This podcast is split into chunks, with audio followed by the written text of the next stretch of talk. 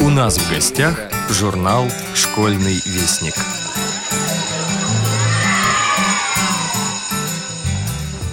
Здравствуйте, уважаемые слушатели Радио ВОС. У микрофона снова я, Юрий Кочетков. А это значит, что сейчас вы услышите обзор очередного, уже 6-го номера журнала «Школьный вестник». «Смелое начало. Половина дороги к победе».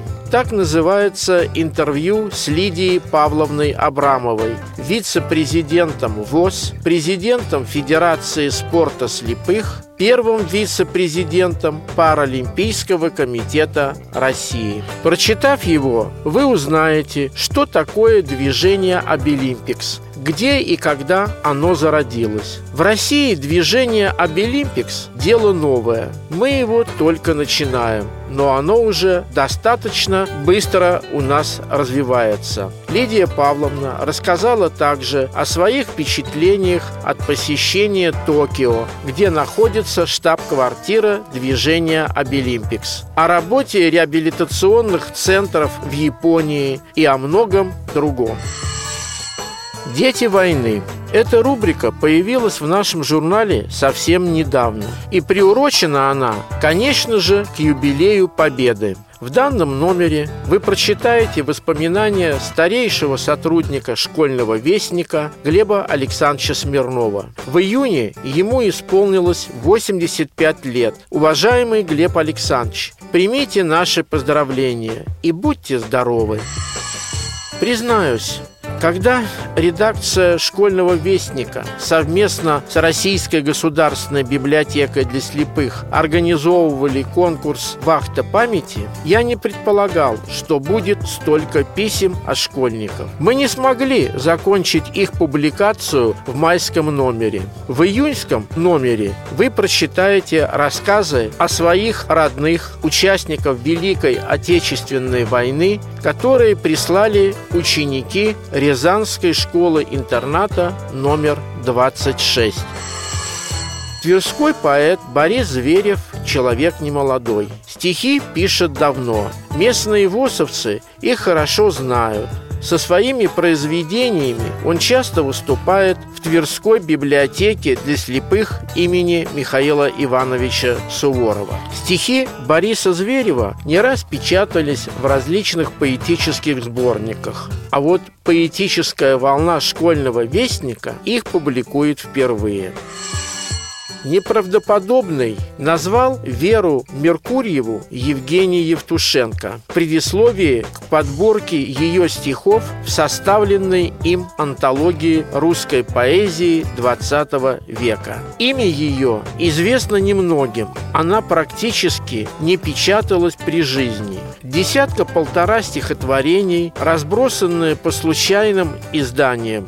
Открытие поэта состоялось уже не для узкого круга почитателей, стараниями крупнейшего филолога нашего времени, академика Михаила Леоновича Гаспарова, ставившего имя Веры Меркурьевой сразу после имени Марины Цветаевой и Анны Ахматовой. Впервые поэтическое наследие Веры Меркурьевой увидело свет только в 2007 году.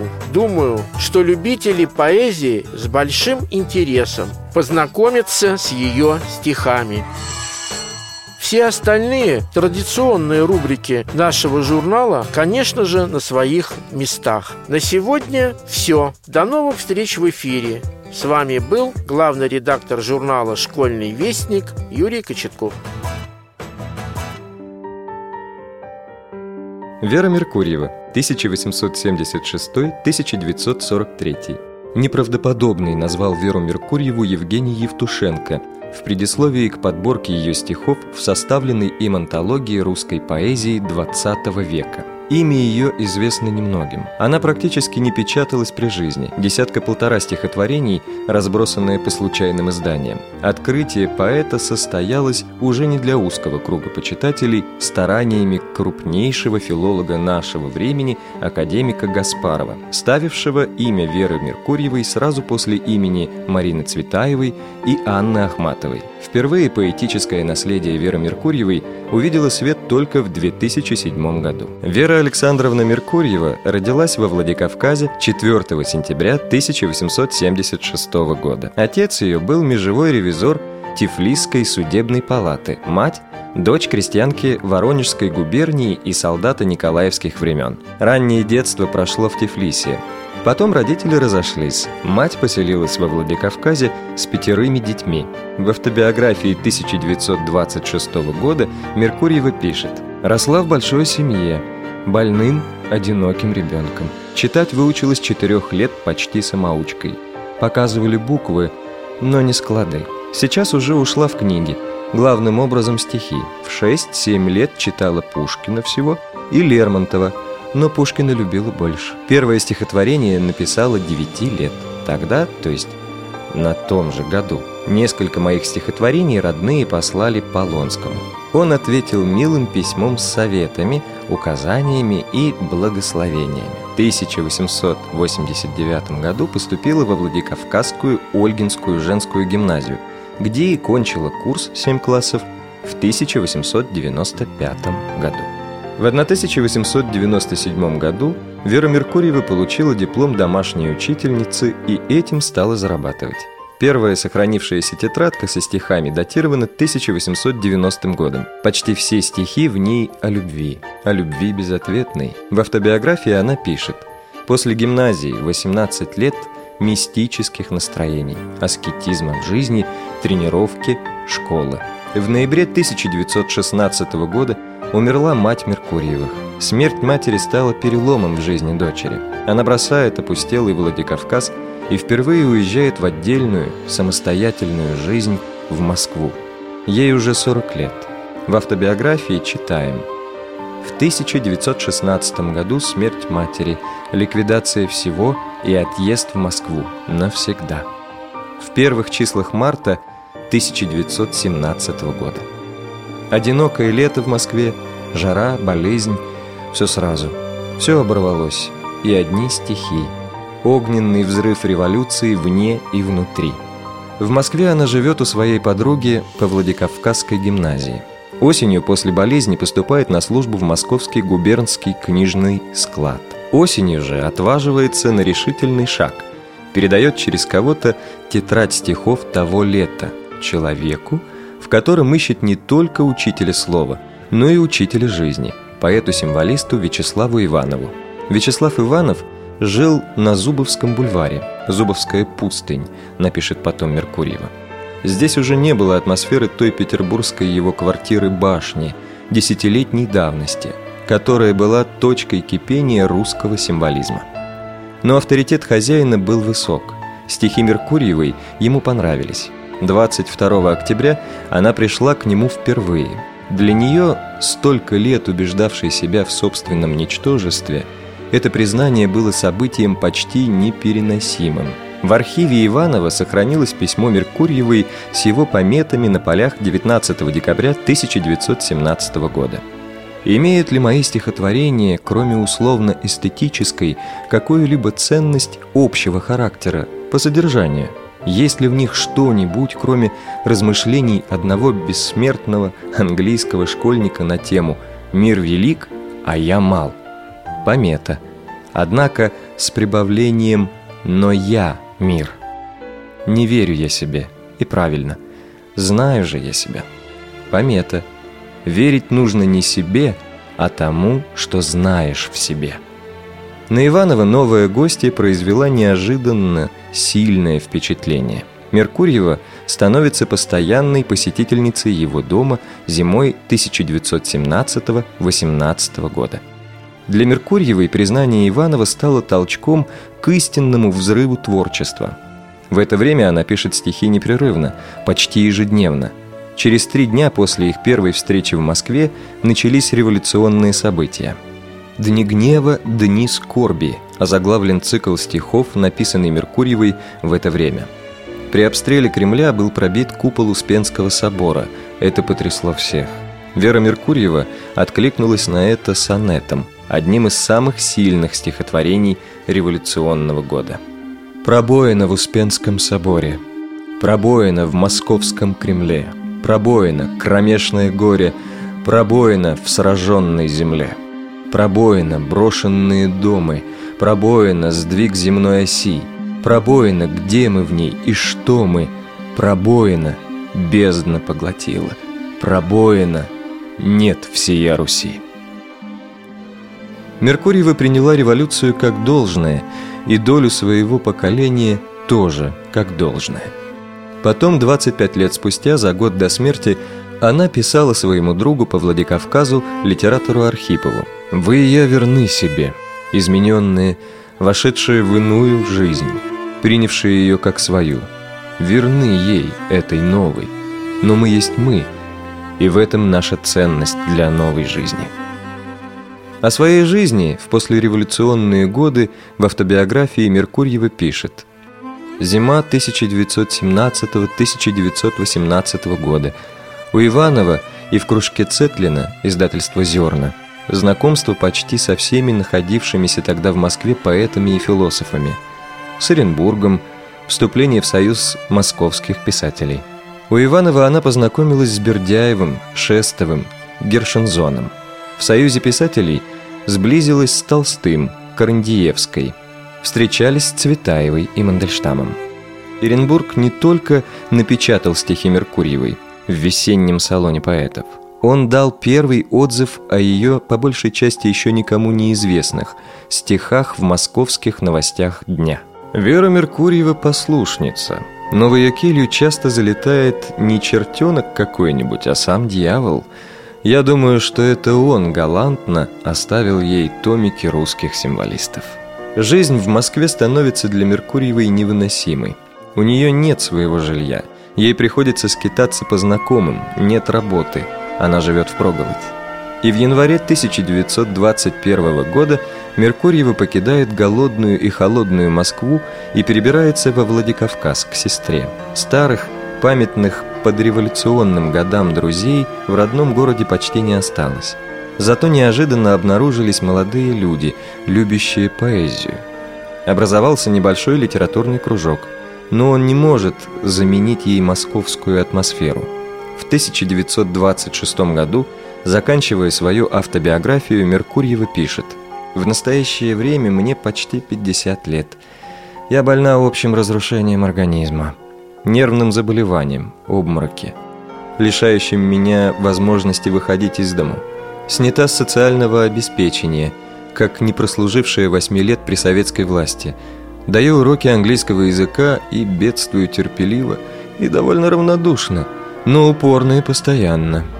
Жизнь впрохолодь, еда впроголодь. Ну вот, вся жизнь. А что было за этим, разве расскажешь? Что в этом мертвом перечне от того удивительного, непрекращавшегося и непрекращающегося чуда моей жизни?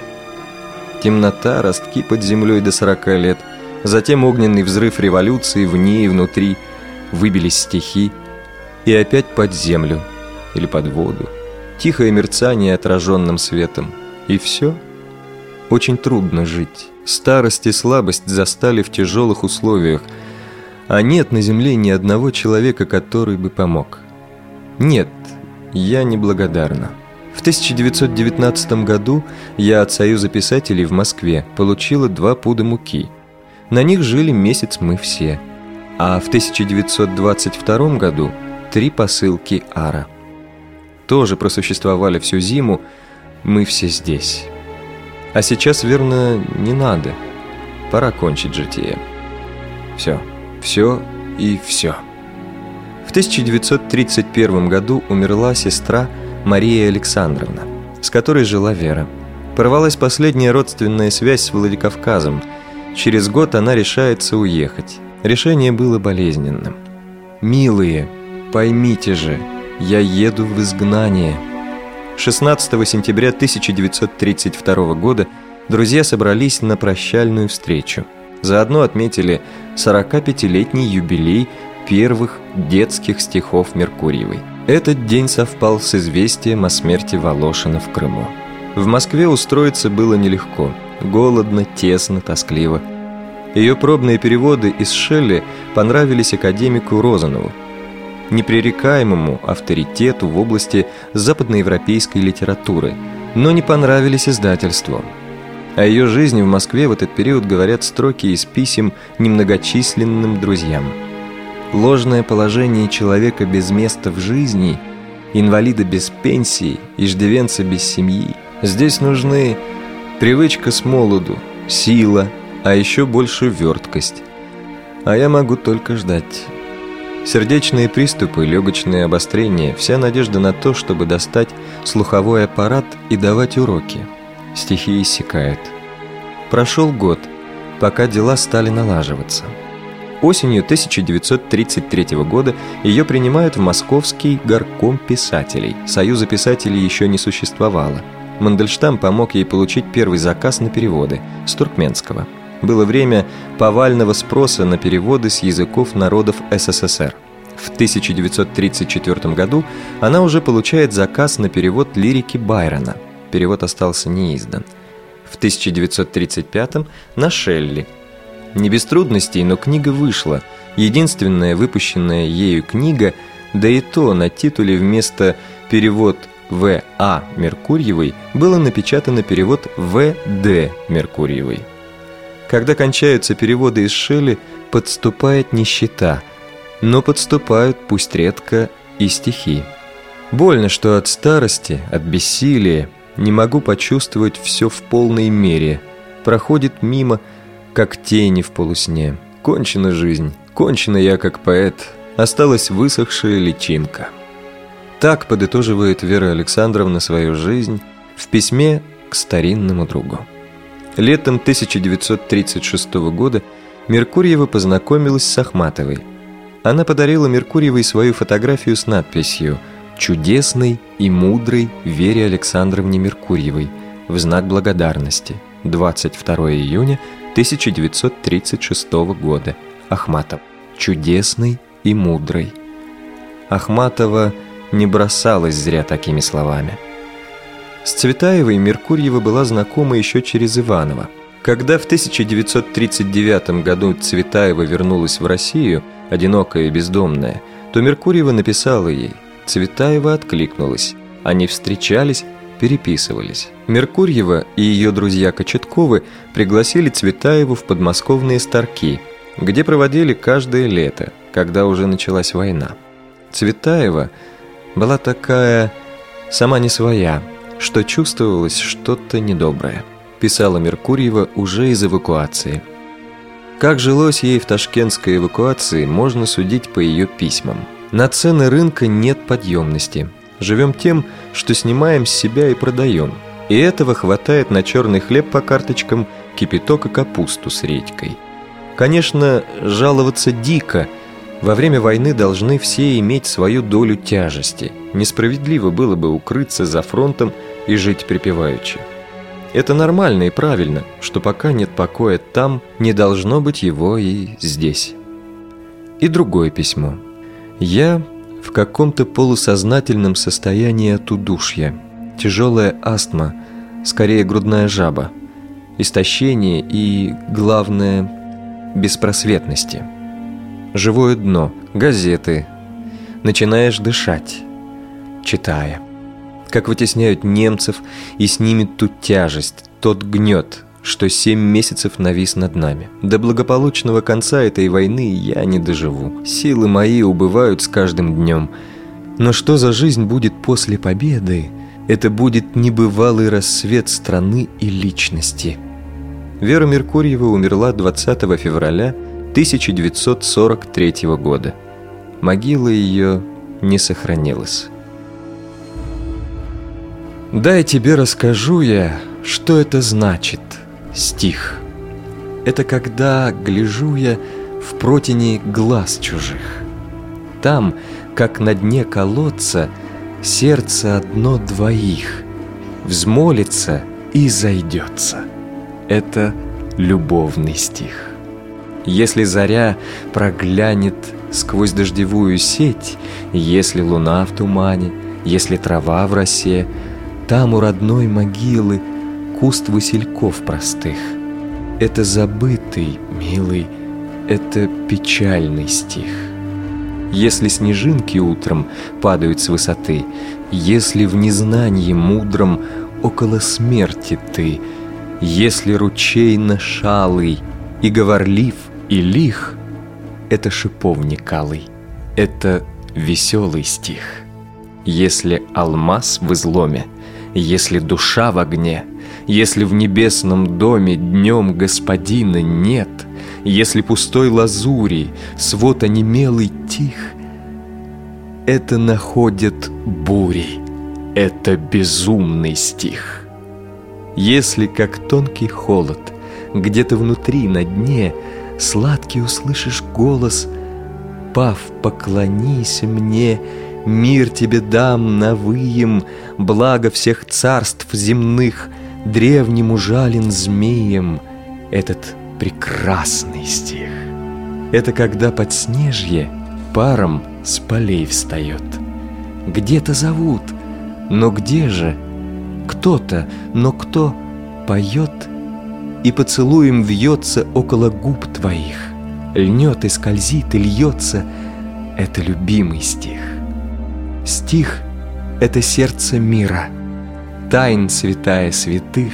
Стих — это милость мира, жертва хваленья стих. Стих — это весть о смерти, смерть — это жизни стих. Это сердце поэта, это поэта стих. Да что же это за листки весенние, раскрытые так трепетно и молодо? Им синие небес благоволение, им солнечное праздничное золото. А мы-то, мы домов своих теснинами, асфальтовыми теми тротуарами, мы сушим их, мы душим их невинными, мы делаем их блеклыми и старыми. И все-таки, стыдясь и досадуя, со всяческой расценкою и мерою, мы плачем перед ними, нежно радуясь, и молимся им, горестно не веруя. Мой город. Трамваев грохот и скрежет, горячий мягкий асфальт, навязчиво ухо режет газетчика звонкий альт. От двери к двери, любезный, вполне корректный отказ. Мы можем быть вам полезны, но кто-нибудь знает вас? Меня не знает никто там. О, сердце людей, базальт. И дальше, к новым воротам, и снова трамвай, асфальт. Но этот жестокий город такой красивый и свой, что каждый мне камень дорог в пыли его мостовой.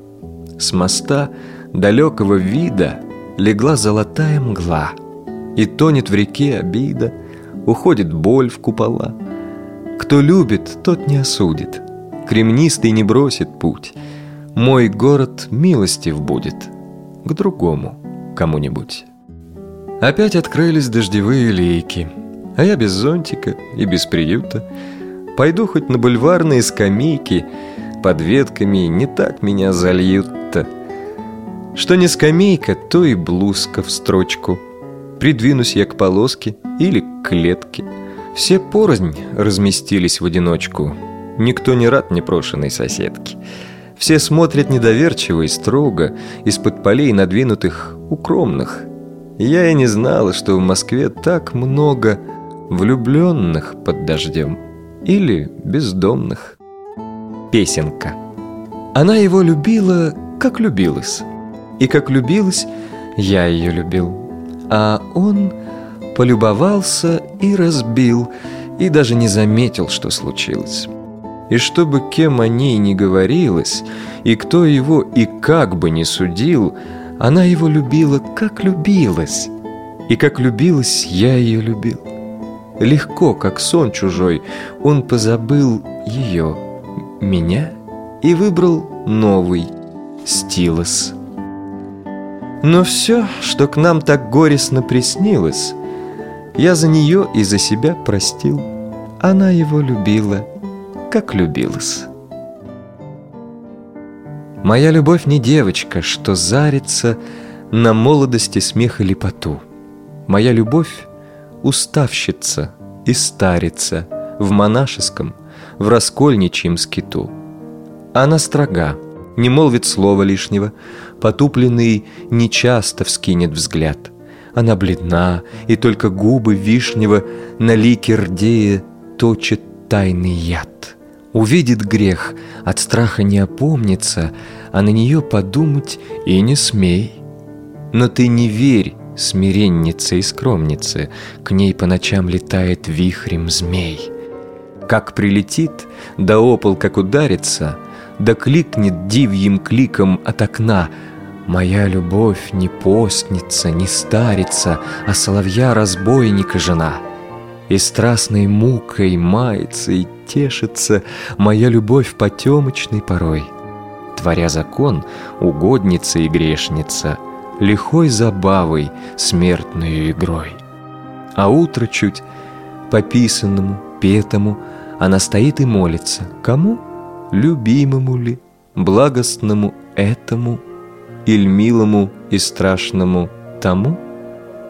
За часом час, за годом год уносит разлуки неминучая река.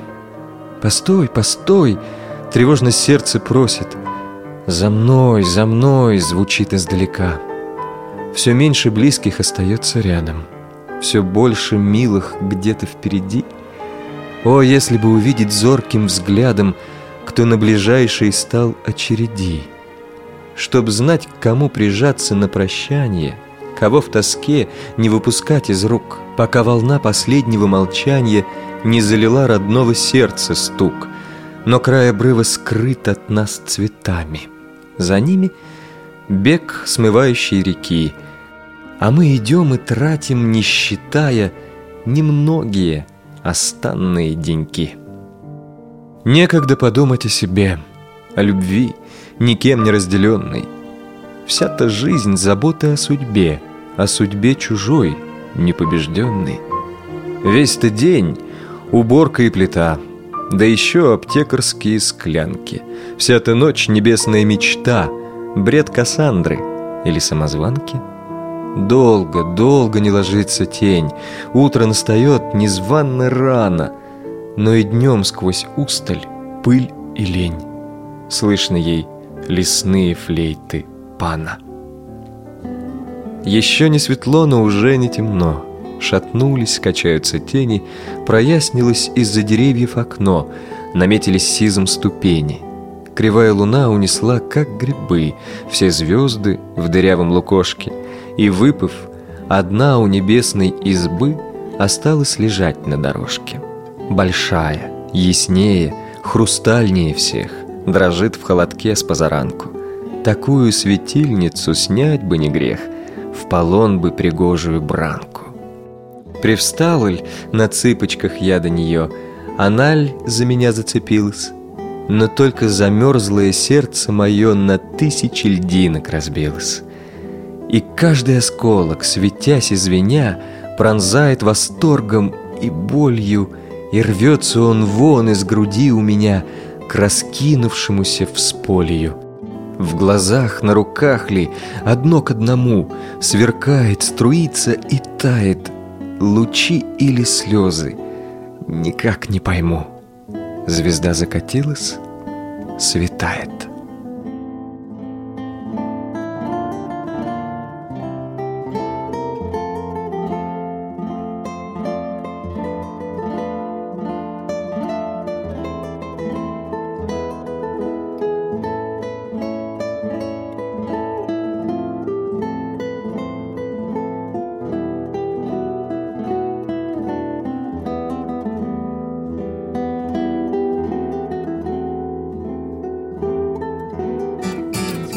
Сегодняшний урок элементарной функции в Израиле. Откройте вашу часть.